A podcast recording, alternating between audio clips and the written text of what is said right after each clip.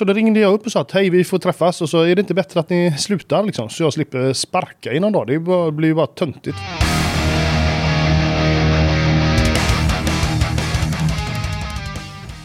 Nej men hej och varmt välkommen till Rockpoddens avsnitt 277. Men innan vi rullar igång så ska jag komma med rättelse. I avsnitt 267 så sades det felaktigt att Iron Maidens konsert på Ullevi i sommar är uppskjuten till nästa år. Det vet ju ni att det inte är så. Det vet också Alexander som sa detta. Och jag vet det nog också. Men rätt ska ju vara rätt och när självaste Live Nation hör av sig och ber om en eh, rättelse så får man väl vara snäll att bjussa på det. Iron Maiden spelar alltså den 22 juli 2022 på Ullevi. Hoppas ni får det trevligt ni som ska dit. En annan grej som inte hör till det här avsnittet som jag tänkte prata om. Det är Malmö Rockfestival som går av stapeln den 28 maj i Malmö Folkets Park. Rockpodden kommer vara där hela dagen och intervjua sköna artister och människor i pauserna mellan banden. Eh, just nu inne på Malmö Rockfestivals Facebook så finns det en tävling. Där kan du vinna att antingen så intervjuar jag dig om du är en musiker eller har något annat intressant att bli intervjuad om. Eller så hjälper du mig att intervjua någon skön artist. Eh, och om du inte har biljetter så får du såklart en biljett så att du kommer in och kan bli intervjuad. Eller intervjua då. Det är en kul tävling va? Gå in och var med på den på Malmö Rockfestivals Facebook-sida. Så ses vi i Malmö. Men nu åter till Göteborg, för därifrån kommer dagens gäst. Tom Englund. Han är ju sångare, gitarrist, frontman och grundare i Evergrey. Nästa vecka släpper de en ny platta och eh, efter långt och hårt slit så är ju Evergrey större än någonsin. Och kanske bättre än någonsin också. Och förutom Evergrey så är han ju högaktuell med sitt drömprojekt som han kallar det, Silent Skies.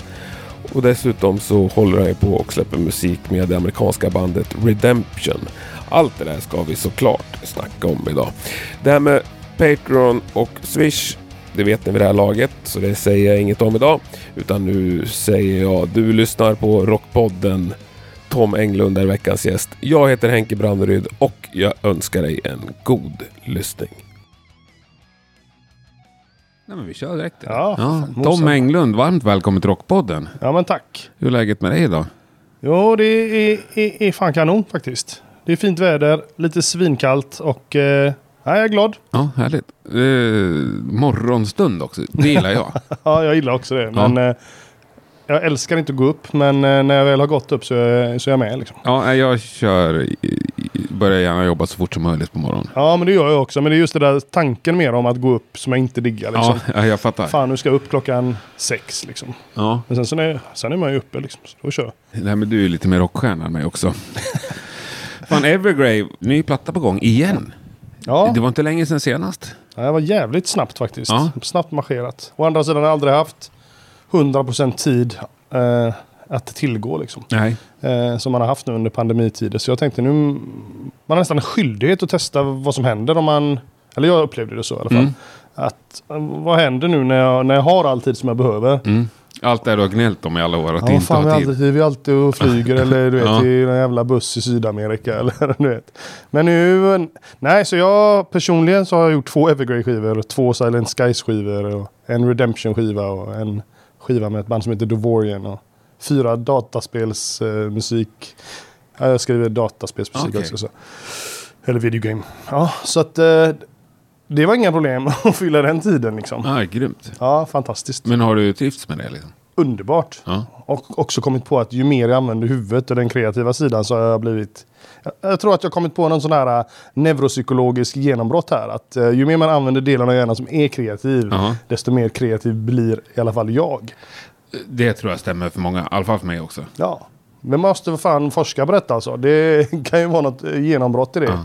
För att annars, man, du vet, man är rädd som eh, kompositör eller artist eller Mm. vad fan man ska kalla det. Att, att få den här skrivarblockaden liksom. Vad händer med att, om jag vaknar och inte har någon inspiration liksom. Mm. Men för mig har det bara handlat om att gå till jobbet varenda morgon. Liksom. Fan, sätt dig ner och jobba, då, då kommer det. Mm. Nej, jag måste vänta på rätt feeling. Jag måste vänta på, du vet, vara ledsen eller glad eller vad fan du nu vill vara. Det funkar inte så. Inte för mig i alla fall. Nej. Utan det sitt ner och jobba och då kommer det liksom. Disciplinerat låter det. Ja, ja Mm. men det, ja, det är det ja, om något. Men handlar, är kreativitet hit och dit eh, i all ära liksom, så handlar väl ändå mycket om disciplin. Alltså få saker gjorda. Framförallt på er nivå, liksom. det går inte bara lalla. Nej, och ducka. Alltså vi pratade ju lite om det innan här precis. Mm. Innan vi startat. Problemet i att vara rockmusiker är ju att det finns jävligt mycket annat som drar. Liksom. Kolla på något schysst band eller dricka 7-8 bärs för mycket. Eller så här. Och då får, man, eller då får inte jag någonting gjort. Liksom. Så att man har ju varit iväg från allt det där som man inte... Eller som man har haft eh, båda fötterna i. Ja. Annars Men liksom. saknar du det eller skulle du vilja ha en pandemi till nu? Pang på. Ja, men det låter ju liksom lite ign- ignorant och sådär okänsligt att säga att eh, det här har been the best time of my life. Men det är sant. Nej, jag tycker många säger så. Nej, men fan man har fått tid att bara också kontemplera och tänka på... Ja, det här blir lite paradoxalt. För att Ja. jag har samtidigt skrivit en skiva om det jag tycker att mänskligheten har liksom förlorat sina värderingar och sina moraliska ståndpunkter och allt det här. Och samtidigt tycker jag att det är det jag har hittat tillbaks till nu under Ja. pandemitiden. Men är inte det en klassiker att man ser sig själv Ja, utanför mänskligheten när man ser de dåliga sidorna? ja, exakt. Det är en klassiker. Ja. Man vill inte gärna inte tillskriva sig själv de epiteten alls. Nej. Men, men satte du igång med alla de här platt... Alltså vissa grejer måste ju varit planerade innan. Ja, absolut. Alltså den första skivan var ju planerad. Och den började vi ju... Hur fan var det nu? Jag tror vi släppte första singlarna i pandemin. Eller, något sånt där. eller nej? Nu ska vi tänka här. När började pandemin? 2020 va? Eh, 2019. Ja, just det. Nej, 2020 ja. Ja, Två år sedan. För jag kom hem ja. från Hongkong kommer jag ihåg. Och då hade det fast en liten lapp på ett bord i, på Landvetter. Det har kommit en ny eh, Okej. pandemi. Eller då var det inte en nej. pandemi. Ja, nej, så den var, ju, den var ju planerad i alla fall. Men sen så de andra skivorna och det, det, det gjordes ju under tiden. Mm. Eh, och när vi i Evergrey kom på att eh, vi inte kunde turnera eh, räknade vi ut faktiskt. Och det är jag glad för att vi gjorde. Eh, så sa vi, då kör vi, får vi se om det går. Liksom. Så vi åkte hem till våra egna studios och skrev. Eh, och eh, det utmynnade efter sex veckor i cirka 50 låtidéer eh, som vi hade gemensamt. Och inte låtar då utan. Som Mm. vi sen skakade ner till 10, 12, 15 idéer och, och sen Mm. började prodda dem. Liksom. Så att det var nej, riktigt skönt. Och också bytte vi skivbolag. Så det fanns liksom en slags logisk Ja. tanke bakom att det är bra om vi pangar på nu. Mm. Dessutom gick också Escape of the Phoenix otroligt bra för oss. Mm. Vår största skiva hittills. ja, jag har sett det nu när jag har researchat. Ja, så att eh, nej. Jättebra. Och då är det ju smart att följa upp den fort. Ja, med en verkligen. bra skiva till. Men det är också lite... Alltså, det är också många som gnäller. Bara, "Åh, vad onödigt att släppa en skiva i pandemin och bla bla bla. Mm. Att det var som att kasta bort den lite så här. Ja, men samtidigt vadå? Jo, jag fattar det om man är så stor som Iron Maiden och Sabaton och Metallica kanske. Du vet, i den sizen att man måste turnera på exakt den skivan just då. Men samtidigt för oss, vi har ju inte... Vi har ju fortfarande inte spelat på den här skivan. Så nu får spelar vi på två skivor då. Ja. Ja, det kan väl fan inte vara dåligt. Nej, det blir jävligt långa gig. Ja, ja, det blir ju framförallt jävligt mycket koncentration på de nya skivorna. Liksom. Ja. Det, så måste det ju bli. Ja, det måste du. Ja, framförallt eftersom den förra gick så himla bra. Ja, och, de an- och faktiskt de sista fem skivorna är de som har 70% av våran fanbase idag. Ja. Kan man ju mäta ganska enkelt Ganska, statistiskt. ja, ganska ovanligt för ett band som hållit på i nästan 30 år. Ja, det är ju helt bisarrt. Det brukar ju vara de första fem som... Ja, och så brukar det dessutom vara att man också har lämnat sin gamla fanbase därhän lite Mm. grann. Eller så här, man har gjort något steg eller bytt. Men vi har ju bara mosat på. Så våran eh, äldre fanbase är ju fortfarande med oss. Liksom. Det är ju det som är det coolaste av allt tycker Mm. jag. Liksom. Så, att, så de älskar ju också de nya låtarna. Så det är inte så att de kommer att bli besvikna när vi spelar det nya materialet bara. Liksom. Nej, för de diggar ju det med. Mm. Så att Nej, win-win. bra jobbat. Ja, tack.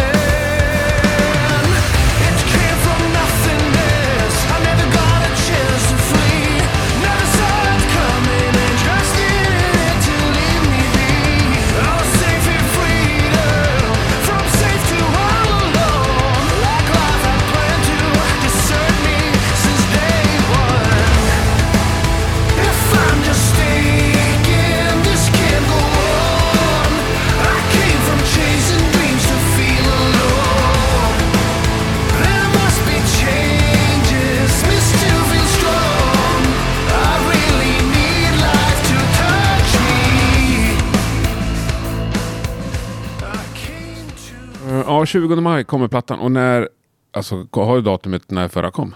I huvudet? Mm, nej, ska vi kolla eller? Eller ska vi Jag skita i skulle säga att det var typ så här 20 mars. Ja, det stämmer säkert. Jag vet att första singeln förra gången kom i februari i alla fall. Ja. Så att, ja, det stämmer säkert. Ja. Nej, det är otroligt snabbt jobbat. Ja, men samtidigt är det det. Det är lite så här, det är ju en Nej, föreställning visst. vi har. Liksom, Lite alla så Kiss och Judas Priest. Ja, ju vad fan. Alla ofta- andra går ju till jobbet åtta timmar om dagen. Ja, Varför ska ja. vi inte göra det? Liksom? Ja, nej, det är, har du rätt i. Fan, och går man till jobbet varje dag och skriver 8-10 timmar om dagen så då blir det, Ja, då blir skit gjort liksom. Det, så är det. Eh, underbart. Och hunnit med att spela in videos också. I alla fall en som är jävligt snygg. Ja, tre faktiskt. Ja, men eh, jag tänker på den här blindfolded som är som en film ju. Ja, ja men det, det är faktiskt första delen av de här tre. Så det är ju en trilogi vi har gjort. Okej. Så, fast vi släppte dem då i vanlig prong- progg-anda i baklänges eh, ordning. Okej, Ja. Men ja, de är, alla tre handlar ju om samma sak. Då. Men... Eh, alltså nu får du ta det här på rätt sätt. Jag var liksom ledsen när låten började Ja, ja. i videon. Ja, jag fattar. jag ville att filmen skulle Ja, fortsätta. ja, men det bygger ju något otroligt. Ja. Ja. Det är jävligt coolt faktiskt. Vi är nöjda med det där. Och samtidigt är det lite roligt. Det är som våran keyboardist sa, det är, det är coolt, det är snyggt och det är lite fånigt. var, men du vet, när vi springer på de jävla balkongerna så Ja. Tom och Jerry liksom. Ja, men också så här... Ja, Fast man ser ju ändå att ni försöker vara skådespelare. Liksom. Det är inte Ja. larv. Nej, nej, Det är så nej, nej. Storyn, andel, alltså Ja. den underbyggda Ja. storyn, absolut inte larv. Nej, jag, jag tycker att det var skitbra. Och det var så snyggt gjort ju. Ja, nej, jag är skitnöjd med det där. Folk verkar ju tycka det är roligt. Eller det- att, att det är bra liksom. Så det, det är ju roligt. Patrik Uleus. Mm. Ja. Exakt. Han är det väldigt många som har föreslagit att jag borde ha som gäst. Ja, det tycker jag. Ja, Det är en ännu köttigare göteborgare än ja vad jag är. jag har att- aldrig träffat på honom. Nej, nej det kan vi göra. Kan vi styra upp på Sweden Rock? Han är nog med oss där. Ja, det kanske vi ska göra. Ja, det kan vi sätta Mm. upp. Kan jag hjälpa dig med. Ja, eh, underbart. Men det här med turnerande då, när ska ni ut nu? Vi åker väl den 16 september tror jag. Och då har Mm. vi flyttat den här turnén fyra gånger nu då. Så nu får vi hoppas att den blir av då. Ja. Ehm, Men sista gången vi flyttade så flyttade vi den 14 månader framåt. Så det var ju ganska intelligent gjort. För Mm. nu, det finns ju, inte en, eh, finns ju inte en konsertlokal ledig på tre år liksom. Det kommer ju vara fan metalband tre om dagen liksom. Ja. Matinéföreställningar och sånt. ja, det är eh, underbart för oss som är publik. det är bara och se till att man går ut nu då, alla hårdrocksfans liksom. Och inte sitter och tvekar hemma på om man ska gå. Nu, det är nu vi behöver att Mm. folk kommer liksom. Eh, nej, det blir coolt. Så har, jag tror vi har 38 gig på 39 dagar. Så det blir, en, Shit! det blir att, det blir att gå och lägga sig Hur, efter gig. hur funkar det med rösten? Generellt sett väldigt bra. Eh, så, länge jag inte, så länge jag faktiskt inte gör intervjuer och sånt. För att göra intervjuer sliter otroligt mycket på rösten. Mhm. Eh, så jag sitter gärna inte och gör du vet, åtta timmars intervju och sen giggar. Det går inte. Nej. Och supa och så funkar ju inte heller. Nej. Lite grann. Nej. Lördagar. Men eh, ni kör lite festivaler innan september? Ja, inte så många. Fem, sex stycken någonting. Ja. Eh, Sweden Rock bland annat. Mm. Så, som också har flyttat. Det här är väl tredje gången nu då. Tredje Ja. gången då. Men ja, det blir ju fantastiskt. Jag är fortfarande så lite orolig att inte skit kommer hända liksom. Är det det? Ja, men så här att det kanske är, vad fan, ingen aning. Nu är det den här jävla ryssen som håller på liksom. Det kan ju vad hända vad det är fan som sant. helst. Ja. Och du vet när man ska turnera nära också sen då liksom. Östeuropa Mm. kan ju vara smält vad som helst. Det kan ju sabba en hel turné. ja, det kan det. Ah, fan jävla pucko liksom. Ja, det är det minsta man kan säga. Men Mm, det var inte Rock vad vi behövde nu liksom. Nej, men det är bara en månad kvar till Sweden Rock nu. Ja, nej, nej, nej, jag tror på det rent eh, sådär. Men man är oro, orolig. Det här är ju Mm. något som man vill liksom. kommer ju kommer inte vara klokt. Det kommer ju vara som ett jävla kosläpp liksom. Ja. Jag är glad att vi spelar första dagen. Du vet. Mm. Det kommer inte vara någon kvar dag tre, fyra liksom. Jo, de, de här där var som zombies bara. Plöjtspall. Folk ligger överallt. Ja, Ja, nej, det blir fantastiskt. vad härligt. Mm. Kommer ni stanna kvar på festivalen? Mm. Tagit ett active decision. Ja, absolut. Nej, vi brukar göra det faktiskt. Mm. Det kul. När man inte har något annat bokat så är det nice att bara gå och kolla på massa schyssta band. Och sen så träffar man ju alla sina polare där för första gången. Typ så här. Ja. Aslänge. Normalt så träffas vi ju på festivaler. Liksom. Inte, Mm. inte hemma i Göteborg. Nej, nej, nej. Och nu är det bara polare som typ headline- eller alltså Inflames och så är det Nightwish och så är det du vet. Så mycket folk. Det är svinkul. Jo, men du nämnde ju både di- dina andra projekt, där, Silent Sky och Redemption. Mm. Redemption, b- börja med att berätta. Jag fick inte riktigt grepp om vad det är för något. Redemption är ett band som är ett amerikanskt eh, prog metal band som Ja. har hållit på ganska länge. Inte sp- speciellt stora men ändå har en slags underground eh, cred på något Mm. sätt. Eh, och det är min polare Nick Van Dyke som är eh, bandledare där kan man säga. Och jag sa till honom i något svagt ögonblick för 20 år sedan att om du någonsin behöver en sångare så Mm. hjälper jag dig såklart. Liksom. Så ringde han en dag när jag hade som mest att göra Mm. sa att nu Såklart. nu är det tid att steppa upp. Nej, det är fantastiskt. Det är framförallt kul att få umgås med en av sina bästa polare och göra musik ihop liksom. Mm. Och det tycker jag liksom... Jag offrar rätt mycket för att få göra musik med andra. Det är rätt...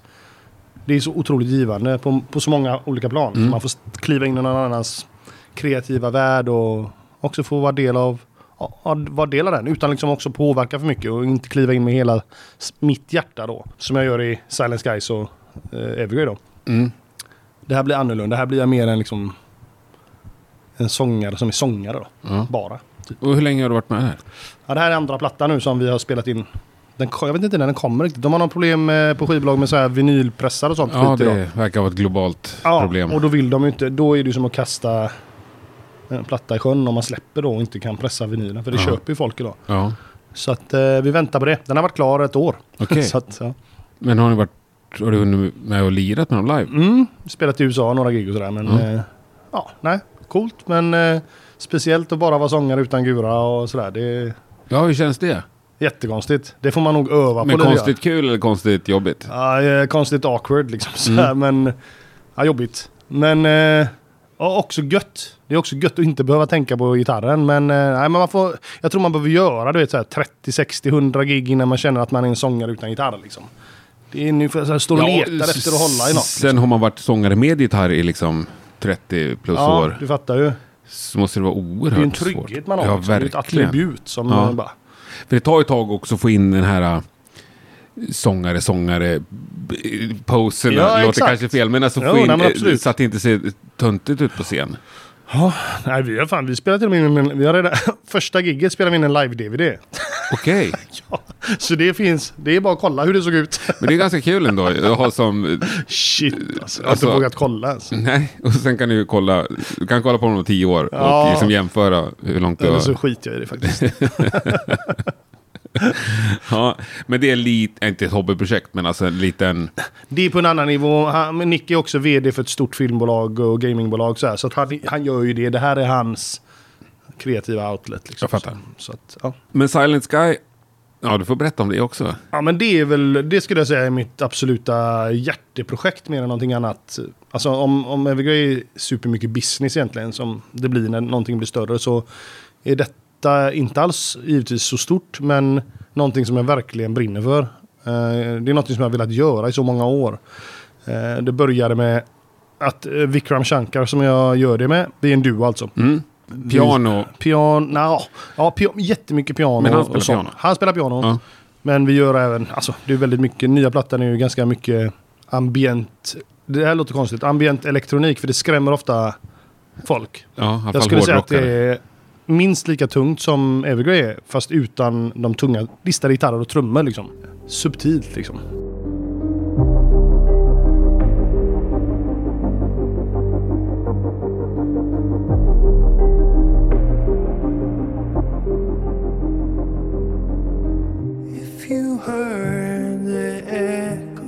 From the deepest hollow and tasted the salt of every sorrow, and you stood with your feet in the darkest soil, needing life to be unspoiled.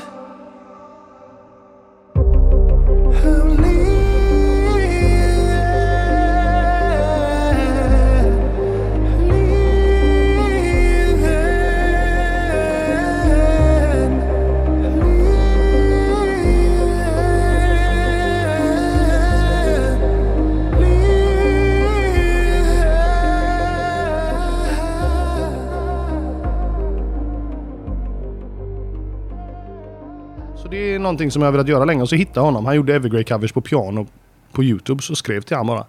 Vi ska nog göra ett par plattor ihop tänkte jag. Coolt. Och du hade ingen aning om vem man var så att säga? Nej. Nej. Eh, han visste uppenbarligen vem jag var, Ja. men eh, nej, jävligt nej, Han borde dö. Han, han är ju ung också, liksom. han är ju 26 nu. Men han är ju ett, eh, han är ju ett eh, musikaliskt geni. Liksom.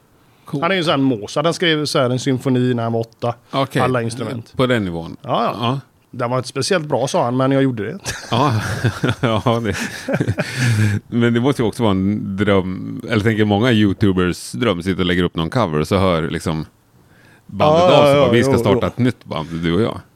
Ja, det var säkert coolt för honom. Det Ja. tyckte han nog. Ja, men sen framförallt så det som jag hörde och det som jag fattade senare då, det var att när jag lyssnade på hans tolkning av han gjorde några låtar, då, när han spelade piano så spelade han liksom sångmelodin i pianoarret så att säga.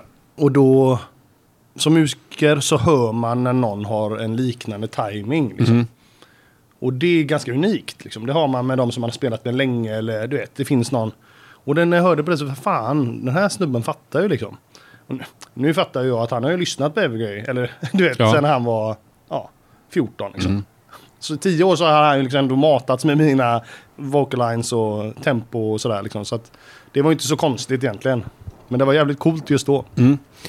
Men vart i världen finns han? Han finns i eh, USA, Cleveland. Eller vad fan bor han nu? Nu bor han någon annanstans. Men är det här någonting som också finns live?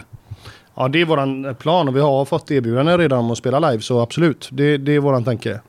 Eh, däremot så är det kanske inte en sån grej som passar i, viss, i vilka forum som helst, utan man behöver nästan åka förband till någonting som är liknande så här, du vet filmmusikprojekt eller något sånt där. För att kunna få vara på en lite större scen. Det skulle inte passa på en rockklubb där Nej. folk står och pratar och dricker bärs samtidigt liksom. Eh, Det känns som att ljud och ljus måste Ja, vara en så viss visuellt. nivå. Alltså. Ja. Så, att det, så det är ju en dröm att få göra det på det sättet. Ja, men då behöver du ju liksom flyga på... Det behöver vi börja någonstans liksom. Och där är vi ju inte. Jag säger inte det. Men, men, men eh, vad tänker ni för sättning live då? Ja, vi tänker nog bara oss två.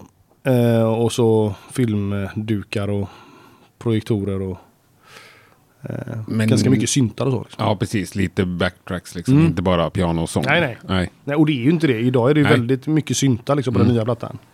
Gjort två. Den första är mycket mer piano. Eh, och den andra är mycket piano med allt annat. Då. Så det, det är ju ofta så. Andra skivan, då hittar man sin form. Liksom. Det är så här vi vill låta. Och det gjorde vi verkligen på den Nectar-plattan. Då, som det. Mm. Ja, men vad kul att starta ett drömprojekt. Ändå Mm. i vuxen ålder, om man får säga så. Ja, framförallt hitta en människa som man liksom snackar samma språk med. Det är otroligt givande. Men Evergrey då? Du sa att det är mest business. Det lät jävligt Nej, tört. men det blir, alltså det blir, det är så jävla jobb, ja det är fan jobbigt för att när man börjar, när man är liten, yngre, när man är en, vad heter det, ung och eh, aspirerande hårdrocksunge liksom. Då har man inga tankar på någon business liksom. Man har bara tankar på att man ska få massa brudar, dricka bärs och eh, spela hårdrock. Det, that's it liksom. Får jag göra det så jag kommer jag vara lycklig resten av livet. Sen kliver allt det här andra in oundvikligen. Eh, och så vi har ju varit här så länge nu och varit med så att vi vet ju att vi har gått igenom allt det här med dåliga managers, dåliga agenter, ditten och datten, dåliga skivbolag och så, så har vi liksom jobbat oss fram till nu att nu jobbar vi med bra människor runt omkring oss. Och gör det mesta själva. Och det blir ju på bekostnad av ens tid och eh, tålamod och man vet, det är inte det här man signar upp för liksom. Nej, men, hur inblandad är du i business? Hun, hundra. Hundra. Ja. Så det här med att boka om turnén fyra gånger. Ja, nej, själva, ja, den sidan av agentbusinessen, den har inte jag. Men jag, det är ju jag som är manager då. Liksom. Det är ju mig de frågar om, om de ska flytta ett gig eller sådär. Det funkar egentligen inte. Så jag försöker... Nej, man får hitta någon som man liksom... Ni har ingen utomstående manager? Nej. Nej. Nej, för det funkar inte heller. Nej. Har inte funkat i alla fall för oss. Då behöver man hitta någon som man verkligen liksom vet det på tårna. Det finns knappt. Det finns ingen som jobbar så mycket för dig själv som du, som du själv. Liksom. Nej, Nej du, då tänker jag nästan att det ska vara någon som har varit med från början. Så att säga. Ja, Som känner sig som en del av bandet. Ja, Liksom. eller som man gör till en del av bandet på Ja. något sätt. Att ja, du får en sjättedel av kakan här, men du vet. För så är det ju. Vi delar allt på fem vägar och då... Om man delar pengar med någon så vill man att folk ska göra sin del. Och om man känner att någon inte gör det då, då, då blir det ju redan där gnissligt. Liksom. Men ni gör alla det bandet och du säger att du är inblandad i allt och du är typ manager. Ja. Det låter Nej men du- alltså musikaliskt så delar vi allting. Ja, ja, det gör vi ju. Vi Ja. delar ju allt. Mm. Jajamän. Men delar ni på jobbet också? Det var det jag menar. Det finns ju, jag och Jonas gör absolut mest. Det är jag och trummisen. Vi proddar i skivorna och skriver, skriver det mesta och gör låtar av det mesta. Eh, Men det är den balansen vi också har kommit överens om funkar bäst för Evergrey. Så där har jag ingenting att klaga på alls. Ibland vill man att vissa ska bidra mer och ibland så vill man också vara för sig själv i komponera. Ah, men du vet, det är svårt det där. Men det är ju det vi har lyckats komma fram till nu efter 30 års idogt musicerande. Och kanske på de sista tio åren att det är den här balansen som alla tycker funkar bäst.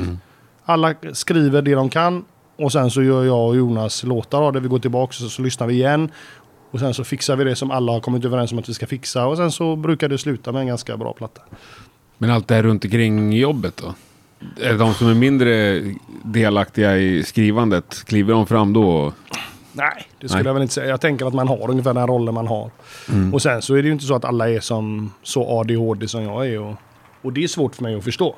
Men det har jag ju förstått rent intellektuellt sen. Liksom att alla är inte som du. Liksom. Nej, nej, det är ju skönt att komma till den insikten. Ja, det är framförallt skönt att alla inte är det. Men, eh, ja, nu säger jag du, men det är väl ni så att säga. Men eh, det har ju bytt så mycket medlemmar ändå genom åren i Evergrey. Mm. Är det du som call those shots? Vad säger man på engelska? Är det du Ja, som ja, ja. tar de besluten? Eh, det har varit olika. Nej, jag har aldrig tagit något sånt beslut själv. För det mesta har folk slutat. Mm. Eh, det enda beslutet som jag egentligen tog, det var när Henke och Jonas, som är med igen nu då, Ja, när de slutade. Det var ett beslut som jag sa, men det sa vi tillsammans med Rickard som spelar keyboard då, och våran gamla basist Jari, att fan vill de inte vara med så är det väl bättre att de drar liksom. Eh, Så, det, så då ringde jag upp och sa att hej vi får träffas och så är det inte bättre att ni slutar liksom. Så jag slipper sparka i någon dag. Det blir ju bara töntigt. Vi har känt varandra i 20 år liksom. Eh, Så det var viktigare. Att liksom, bra nu, sluta nu då. Och så kan vi fortfarande vara polare liksom. Och så var det. och då plockar du nästan in ett nytt band. Ja, precis. Och då kom ju Johan in, vilket jag är otroligt glad över. Inte för att jag inte var glad med Mikael som spelar bas innan, men Johan är ju en sån gudabenådad basist och människa. Så det var ju bara vinst eh, egentligen. Och så kom Hannes von Dahl in på trummor. Ja, Och- som är en, eh, min liksom, bästa polare.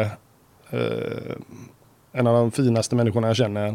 Och så Marcus Idell. Marcus Ideell också. Ja, Jävla absolut. superband ju. Ja, ja, det var ju ett Ja. kanon. Det var en kanonplatta vi gjorde dessutom. Men det kom också en tidsperiod när jag mådde jävligt dåligt i bandet. Jag hade också någonstans börjat bestämma mig för att inte fortsätta med Evergrey. Och, och det hade inte någonting med eh, Jonas och Henriks avhopp eller att göra. Utan det var mer att jag var trött på hela skiten. Jag blev eh, psykiskt dålig av att arbeta i motvind hela tiden. Så när vi hade släppt den här plattan på releaseparty-dagen faktiskt så då pallade inte jag med. Då gick jag mer eller mindre in i väggen och sa att nu Okej. lägger jag ner den här skiten. Liksom.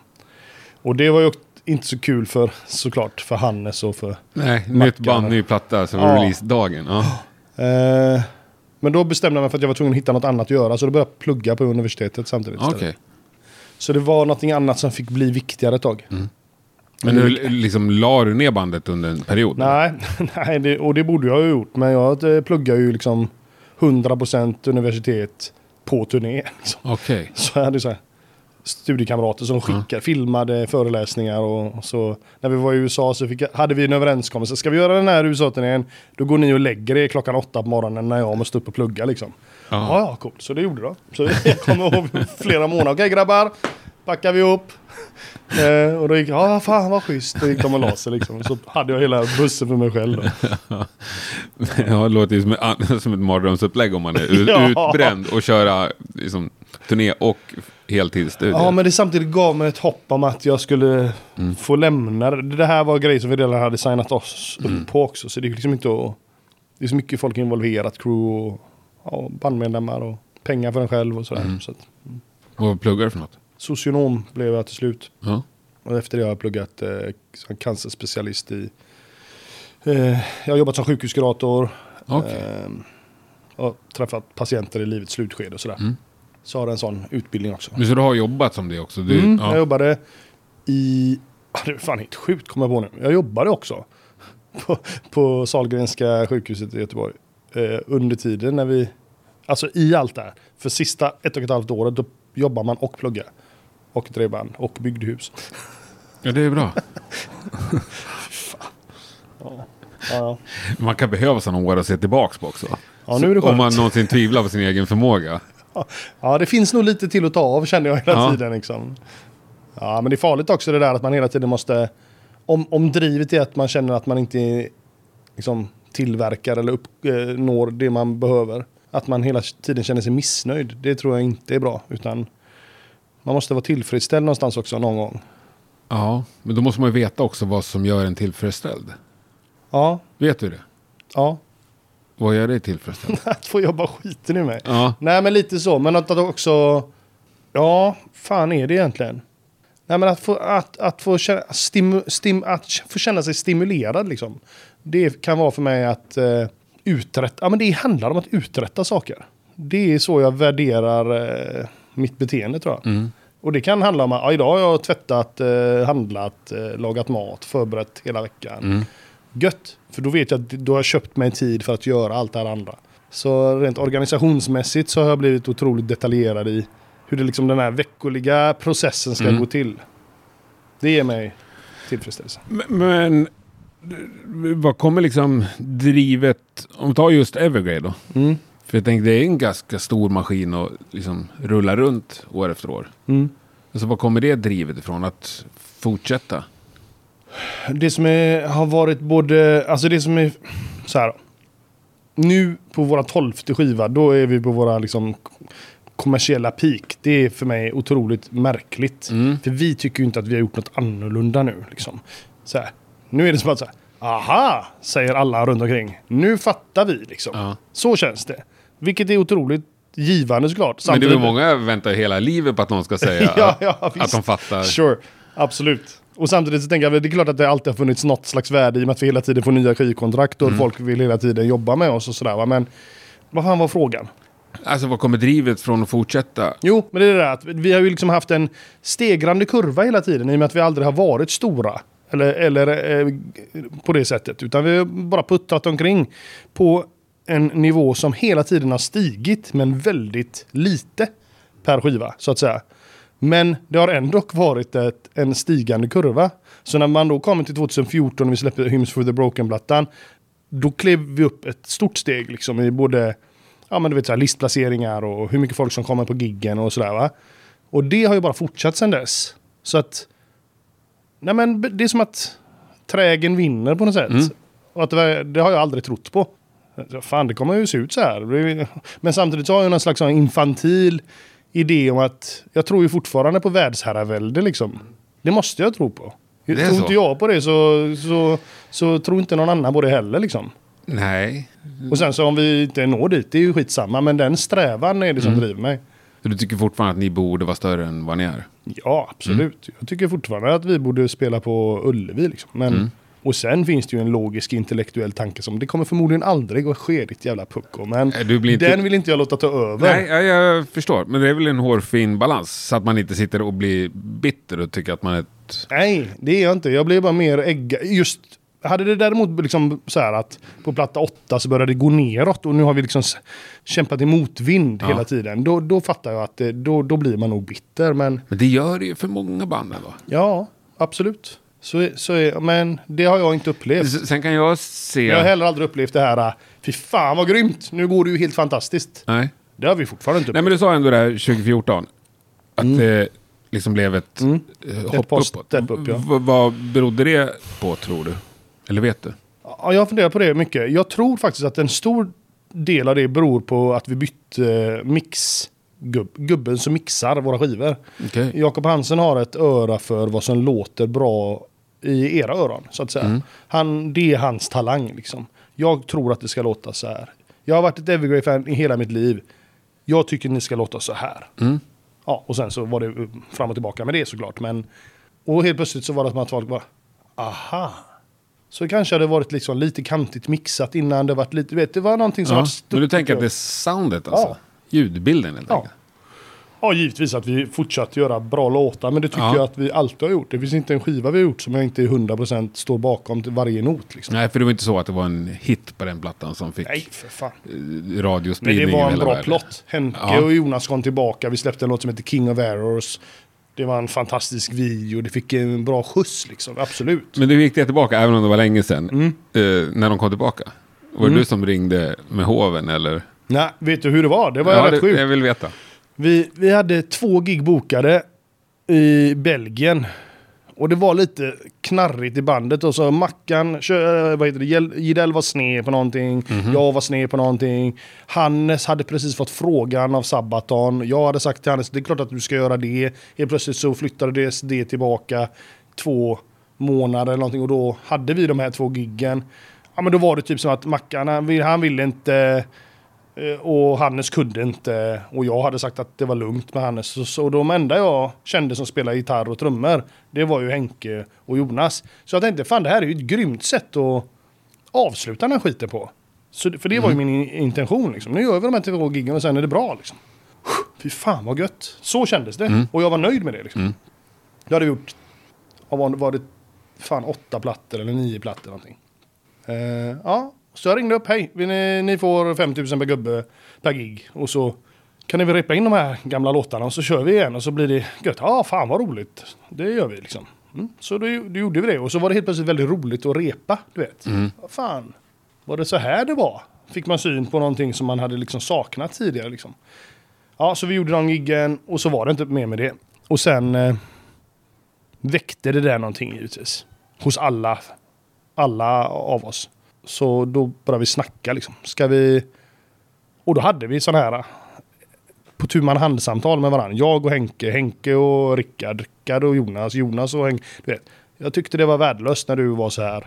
Det var så här intervention-snack Ja, liksom. Och då var du socionom också så du kunde styra lite. Ja, lite faktiskt. Faktiskt. Men jag var inte heller med i alla samtal. Utan Nej, de snackade fattar. Mm. själva. Och, och alla fick säga sin sak. Liksom. Fantastiskt. Bästa beslutet vi har tagit någonsin var ju att de slutade. Mm. Annars hade vi aldrig suttit här idag. Eh, så så var det. Och sen så sa jag, ja, men vi kör och då ska vi fan se till att det är världens bästa platta som kommer ut. Det har vi alltid sagt. Ja, Och alltid försökt göra. och Så det är att- väl en skön strävan. Ja, så att, eh, men det blev också väldigt bra. Och så kom Jakob Hansen in och du vet, det blev en ny, kom in nytt blod och ny syre i, nytt syre i projektet. Och här är vi idag, där- nu är det ändå liksom nästan, det är, nu är det tio år senare nästan. Det är fan helt bisarrt vad tiden går alltså. Det är bra jobbat. Men vad tänker du krävs för ett band som Evergrey att liksom komma upp, om vi börjar med ett snäpp?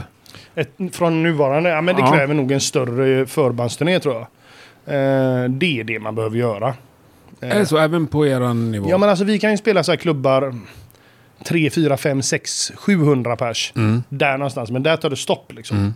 Större än så är inte vi. Men det är vi också åt andra sidan överallt i hela världen. Liksom. Det är, ja, kanske att det är lite större i Sydamerika och sådär. Men, ja, men där någonstans. Så att om man ska liksom kliva över det här, du vet, och hamna på 1500, Mm. 2000 istället. Då behöver man då behöver man nå fler människor genom att åka med ett, ja, vad fan som helst som spelar på Scandinavium eller Globen och sådär. Det, det är det som behövs. Eller göra 40 feta festivaler. Liksom. Vilka vill ni åka med? Vilka passar ni? Ja, allt. De som är störst såklart. Ja, Jag skiter i vilket. Det spelar inte mig någon roll. Det, det, alltså det, det är det som är lite coolt tycker jag idag. Att idag i Europa är lite segare på det här. Men i USA så kör man ju liksom. Ja, det, är- det är death metal-bandet, det är proggbandet och så är det något jävla annat hårdrocksband som headliner. För att det blir en bra kväll liksom. Det tycker jag är coolt. För att det bjuder ju in folk i de olika genrerna liksom. Eh, ja. Nej men jag hade väl åkt. Jag hade gärna åkt med vad som helst. Evergrey, vi har turnerat med allt från Arch Enemy till uh, Iced Earth. Det är inte så politiskt korrekt att säga idag. Men, nej just det. men det har vi. Eh, men det är klart att vi skulle väl jättegärna turnera med Sabaton till exempel. Det hade varit fantastiskt såklart. Men eh, då hade man kanske också fått anpassa sin setlist lite grann så att det passar en Sabaton-publik. Eh, men det hade väl inte varit något problem. Är coolt också. Kör en med Sabaton och en med Dream Theater. Liksom. Ja, Dream Theater. Ja, den jävla grejen. Det har vi ju ändå liksom försökt att få till några gånger. Men de gör ju sina sådana här A Night with Dream Theater. Och nu kör de ju Devin Townsend tror Ja. Eh, han var ändå med på våran förra platta, James ju. ja, Har vi fan en Grammy-vinnande sångare på plattan. Det är ju coolt. det är stort. Nej, men, ja, nej, men samtidigt, och samtidigt måste man göra sitt jobb själv. Liksom. Och, det, ju- och det fortsätter vi med. Såklart. Vad fan hände med Ice? Dog det bara efter den där... Kapitolium åkte, han, åkte han inte in i fängelse eller? Jag vet inte. Jag tror han Jag, jag, fick två, tre års fängelse. jag följer dem inte slaviskt, men liksom, Nej, finns de som jag. band? Eller har de... Nej, det tror jag inte. Nej. Jag tror inte någon vill jobba med dem Nej. efter det där. Det blir, ju- går ju inte liksom. Hur ska du göra det liksom? Nej, För det är också sådana annars ett band man ofta ser folk med Ice Earth Tisha Ja, fan. festival. Och hur länge som helst. Ja. De har ju funnits i så många år liksom. Ja. Ja. Och det har ju alltid handlat om den här patriotiska sidan också. Ja. Ja, han stod i alla fall vid sitt ord. Det får man ju säga. Ja, jo. ja, det är skönt med folk som man kan lita på. Vart man har. ja. Eh, bortanför de här 38 giggen i höst, liksom, Mm. se, finns det planer? Har du saker bokat efter det? Eller ni? Ja, vi håller på att pilla med USA och agent där då. Eh, så det är planen för mars nästa år. Vi måste, nu är vi också, eh, vi har så mycket andra åtaganden med familjära åtaganden så vi behöver också vara hemma emellan. Vi kan inte vara borta i sex månader. Eh, Det, det funkar inte för oss liksom. Så att, eh, nej men vi har den Europaturnén. Sen så har vi några gig i Sverige tror jag. Något i Umeå tror jag och sådär. Under, under vintern.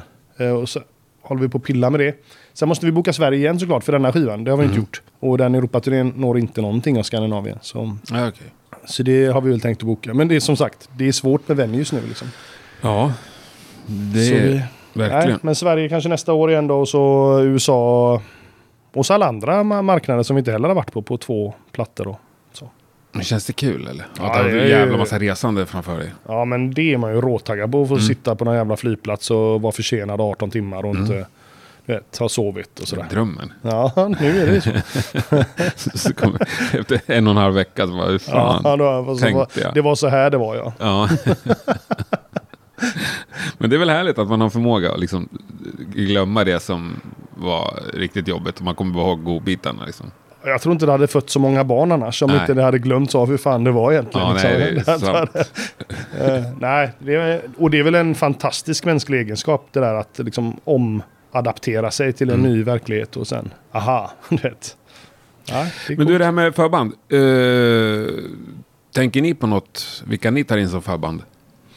Ja, vi får ju fråga ofta. Mm. För oss är det ju mer, nej, inte skitmycket. Det, ja, ja, vi vill ju att det ska låta bra och Mm. ha någon following såklart. Ett businessbeslut liksom, eller kan ni ta band bara för att ni gillar dem? Att Ja, det kan vi göra. Ja. Absolut. Eh, men sen så kan det ju komma in andra, att agenterna har en business-sida. Ja, de här kan tänka sig att dela buss med. Liksom. Mm. Då är det klart att då går ju en kostnad ner otroligt mycket.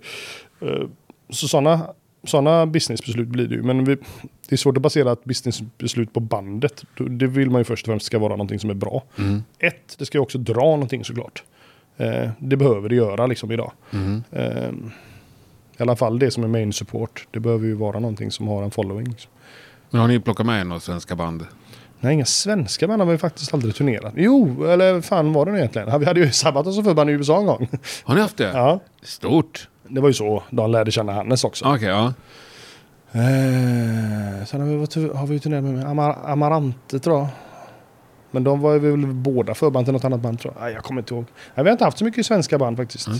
Med oss. Lyssnar du på några svenska band? Lyssna på musik överhuvudtaget är frågan. Ja, vi kan börja där då. Ja, det gör jag inte. Nej. Eh, tyvärr, längre. Det är för att det finns inte tid. Jag lyssnar möjligtvis i bilen på väg någonstans. På turné lyssnar jag på musik hela tiden. Men hemma lyssnar jag aldrig på musik. Det har med det där disciplinerande att göra. Jag går upp och jobbar och sen så jobbar jag åtta timmar och sen så är det liksom bra musik den dagen. Och det är Ja, det, det kan jag verkligen fatta och det har jag hört många gånger förut. Men det finns ingen nyfikenhet att kolla. Jo, eh, och det är ju, har ju vissa polare som skickar det här måste du lyssna på. Mm. Och då lyssnar jag givetvis på det. Det är väldigt få grejer som, som kommer igenom det där. Mm. Det sista som jag kommer ihåg som kom igenom det var Vola och Architects tror jag. Som jag tyckte att det här var, fan vad bra. Mm. Ja, de hade jag gärna varit förband till. Architects. Mm. Det hade varit coolt. Ja, det är coolt. Nej, men när polare släpper skivor så här. Mm. Jo, jag lyssnar, men du vet fan. Jag och Hannes, vi brukar sätta oss och så lyssnar vi igenom eh, nya Sabaton-plattan och så lyssnar, ja men verkligen lägger tid på det liksom. Mm. Ja, fan vad coolt. Och, så, och samma med Evergrey då. Och sen är det väl bra med det liksom. Ja, men, det, man hinner inte mer. Jag känner inte någon som av mina polare som... Ja, Johan är i vårt band. Ja. Han lyssnar ju otroligt mycket på musik. Jonas också. Ja. Men i övrigt så tror man är så här. Man lyssnar på det som man lyssnade på förr. Ja, det, men jag skulle säga att det finns två skolor. Vissa gör ju så. Om de nu lyssnar på musik, då är det sånt de lyssnar på förr. Och sen finns det de som fortfarande är helt hungriga och springer på skivaffärer och bara... Ja visst. Som, Ja, jag funderar på det där. Liksom. Jag menar, det finns ju jättemånga som är så här skivnördiga, liksom, köper massa Mm. vinyl och sådär. Men köper de nya grejer liksom? nej, det är väl många som köper gammalt. Men jag kan ju säga det finns ju många som... Jag är på otroligt mycket spelningar liksom. Mm. Det finns vissa musiker som springer på otroligt mycket gig. Coolt. Som man ser, ja. Varenda vecka liksom på spelningar. Ja, men är det för att de saknar turnélivet eller är det för att de eh, liksom, älskar att kolla på band? Liksom? Jag tror att det är samma... Ja, det, det är säkert så. Det är att de älskar band. Och jag hoppas att det finns, eller jag vet att det är en slags nyfikenhet hos många. Ja men det är ju fantastiskt. Jag, eh, Det var därför jag sa att det är lite tråkigt. För att jag saknar ju den sidan av mig själv. Att vara musikälskaren Tompa liksom. Som, som, som man var när man var ung. När man var nyfiken och ville upptäcka nya band. Och du vet sitta och bläddra. Det var skillnad också för när man gick till skivaffär. Man hade inte allt serverat så här. Nu ska jag lyssna på den skivan. Och sen var det kö bakom. Så hade man två låtar på sig att lyssna liksom. Det var ju fett liksom. Ja, det, det finns en nostalgi i det där. Ja, verkligen. Ja, men jag har ju en standardfråga här om vilket som är Sveriges mest underskattade band. Har du en uppfattning om det då? För, utöver mitt eget då. Mm. Mm, det, var ju, det var ju ödmjukt sagt. Ja, man får svara. Alltså, det är många Ja, som har svarat eh, sig själv. Nej, ja, men det tycker jag nog. Men eh, utöver det, Sveriges mest underskattade band. Nu ska jag tänka. Jag vet inte ens om jag vet något band som är underskattat. Men jag tycker, jag tycker väl generellt sett också att svenska band får välförtjänt mycket uppmärksamhet för att vi är svenska också. Jag vet om man jämför med så amerikanska kollegor så, här, så hur, hur jobbigt det är för dem att komma fram. Liksom. Det, vi har en jävla fördel genom att bara vara svenska. Liksom. Jag tycker Ja, det- det går ganska bra för alla som jag känner. Så Ja. jag vet inte. Ja, härligt. Ja, Nej, det är en slags kvalitetsstämpel av att vara svensk. mm, verkligen. Och jag kan tänka mig att ni, ja, men ni kommer utomlands liksom. Att, Ja. ja men jag tycker till exempel de Dan- Vola är ett dansk-svenskt band. Men de är inte heller underskattade. Men de förtjänar att bli hörda i alla fall. Jag tycker det är otroligt bra. då avslutar vi det här med en Våla-låt. Mm. Eh, men innan det så vill jag veta vilken är den mest musikaliska person du någonsin har lirat med? Det är Johan Nyman. Mm. absolut. En basist? Ja, fan. Och eh, Vikram Shankar då. Ja. Alltså alla i mitt band är otroligt mycket mer Jo, men musikaliska det- än mig. ja. men Johan Nyman och Vikram Shankar. De spelar olika instrument så det blir lite så här. Nej. Mm. Jag blir glad när det är basister som är svar på den här frågan. Han spelar ju allt. Han, bara, han är ju så jävla ödmjuk. Bara så han skiter i att visa att han kan spela. Han spelar ju gitarr på nya plattan också. Ganska Han gör mycket. det? Ja. Ja. Lirar du i, i, studion också, gitarr? ja, jag lirar... För du har ändå bra gitarrister med. Dan Hage ju... Ja, jag tror jag på denna plattan lirar jag nog... Jag lirar, Jonas lirar, trummisen lirar eh, gitarr. Alltså inspelade Mm. och Johan. Yeah. Eh, Henke lirar sina solon och jag lirar givetvis mina solon. Och så, Mm. så. Ja, absolut. Mycket gitarr. Mycket gitarr. Ja men härligt. Mm. Du, grymt trevligt att träffa dig. Ja, detsamma. Vi ses på Sweden Rock om inte annat. Det gör vi. Då ska vi styra upp en Patrik Oleus-intervju också. ju. Just det, det ska vi göra. Det ser jag fram emot. Ja men ha det grymt. Ja, tack. Stort tack, detsamma. hej. Hej. Det var det. Stort tack Tom för en mycket trevlig pratstund. Stort tack också till dig som har lyssnat. Och ett alldeles extra varmt stort tack till alla er som stöttar Rockpodden via Patreon och Swish. Nu avslutar vi det här med Våla. Det här är låten med den fantastiska titeln Head Mounted Sideways. Tack och hej.